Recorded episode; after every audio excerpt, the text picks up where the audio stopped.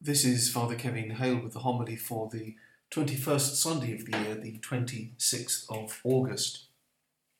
I'm concluding my reflections this week on the parts of the Mass as we conclude also the reading from chapter 6 of St John's Gospel, Jesus, the Bread of Life.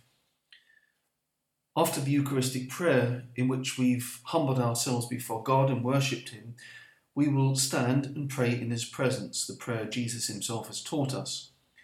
We can address God with the intimacy of a father because we are baptized, and that gives us the right and privilege of being his sons and daughters. The Our Father is prayed at Mass for many reasons, but one reason is because we ask God to give us this day our daily bread, which comes from a Greek word that's found nowhere else in the Scriptures. That word is super substantial. Give us this day our super substantial bread. Every time we pray the Our Father, we are praying that God will give us the Eucharist.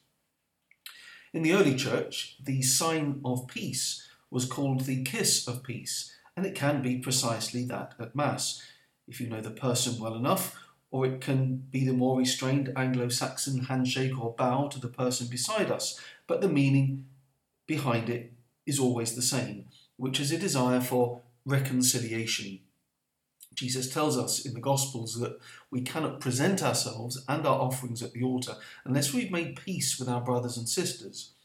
A lot of the time, the people we hurt are the people who have hurt us, and this is an opportunity to make peace and also reconciliation and forgiveness. We may have even rowed on the way to Mass, so we remember at this point that before the time of communion, we reconcile ourselves. Remember that before, in the early church, whole congregations were martyred, and they were told before they entered the arena to exchange a sign of peace with each other.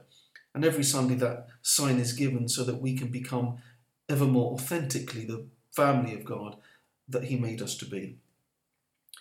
As we finish the sign of peace, the priest begins what is called the fractioning of the host. He places a small piece of the large host in the precious blood in the main chalice. When he does this, he prays silently that this mingling of the body and blood of our Lord Jesus Christ will bring eternal life to us who receive it. He does this for two main reasons. One is historical. In the early church, when the bishop celebrated Mass, at that moment he would take a piece of his host and place it in the chalice, but another piece would be wrapped in a vessel and given to a deacon who would run with that host, concealed in his cloak, to another Mass being celebrated somewhere else in the city. He would present this piece of the host to the priest celebrating Mass, who would carefully take a piece and place it in his chalice. This was a sign of unity with the bishop and with the universal church. The second reason is theological. It's the significance of reuniting the body and blood of Christ.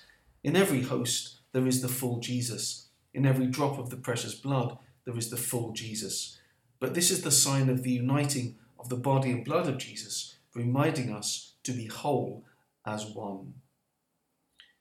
While the priest is doing the fractioning of the host, we are saying or singing the Lamb of God. The lamb was absolutely central to the Passover meal, which had been slaughtered and was then eaten. The blood of the lamb would mark the doors of their homes so that the destroying angel would pass over and leave them in safety and peace.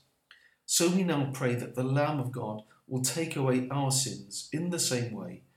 But now it's the true blood of Christ our Saviour who will do this. As the priest elevates the host, inviting us to the supper of the Lamb, our response comes from those moving words of the centurion who had a sick person in his house. And he says to Jesus, I'm not worthy that you should enter under my roof. We know that we are not worthy to receive Jesus, but at the same time, we know that he wants to come to us. Now we come to the moment of Holy Communion. As we approach the altar, the Church directs us to make an act of reverence and adoration, following the advice of St. Augustine, who said, Adore first what you are about to receive. This can be a profound bow or genuflection whilst the person before us is receiving. We can receive our Lord in one of two ways but whichever way we choose, the posture is that of reverence and receiving humbly. We're not taking, we're not reaching, we are simply being open. As the priest or minister says, the body of Christ, our response is the Amen, which doesn't mean thank you, but rather something along the lines of, so be it, I believe in it, I stake my life on this. It's also an assent of faith in the whole body of church teaching, which is why only those who have been initiated into full communion with the Catholic Church may receive. Now, I don't have to be perfect to receive Holy Communion, none of us are, but I do need to be in a state of grace. What that means is, if I'm conscious of serious or mortal sin, then I have to go to confession before I receive Holy Communion. Nonetheless, we all approach God in our humility and brokenness. After we receive Holy Communion, we typically go back to our places, and that's when we make our act of thanksgiving. A lot of times it may be that we don't know what to say or how to pray in that time of thanksgiving, which is a very, very important time. But remember, after receiving Holy Communion, we are in a very similar position as Mary when she received Christ in her womb. You are now a living tabernacle. You are now in the place of Mary, carrying Christ to the world. So we could even sing the song of Mary when she said, My soul proclaims the greatness of the Lord, and my spirit rejoices in God my Saviour.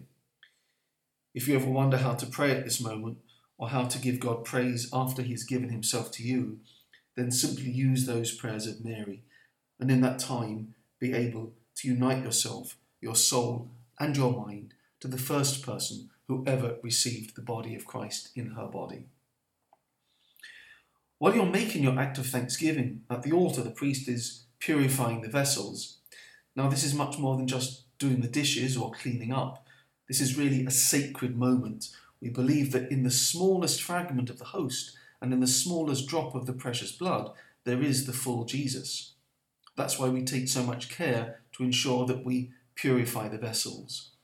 I often think about that scene in the film, The Passion of the Christ, where after Jesus was scourged and carried away, Mary, his mother, and Mary of Magdalene went into the courtyard and with white cloths tried to collect every drop of his precious blood.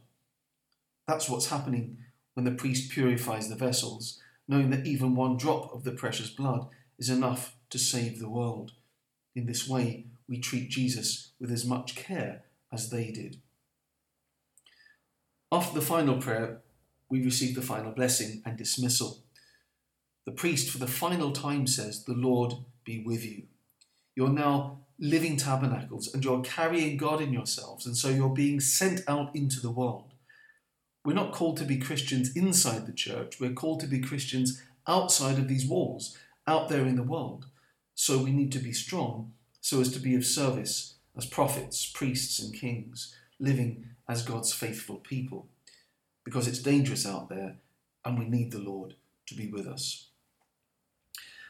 So I hope it's obvious that there's much more going on at Mass than meets the eye.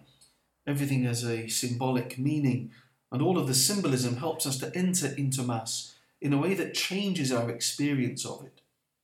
My invitation to you is never to go to Mass again and just stay on the surface, but go to Mass and be immersed deeply and be able to recognize that the Mass is not something I just squeeze in at the end of my week, but it's the reality that fills me with God and then launches me out into the week so that I can bring Christ with his transforming life into the world so that we can transform the lives of others. Let us pray. O God, who cause the minds of the faithful to unite in a single purpose, grant your people to love what you command and to desire what you promise, that amid the uncertainties of this world, our hearts may be fixed on that place where true gladness is found. Through Christ our Lord. Amen.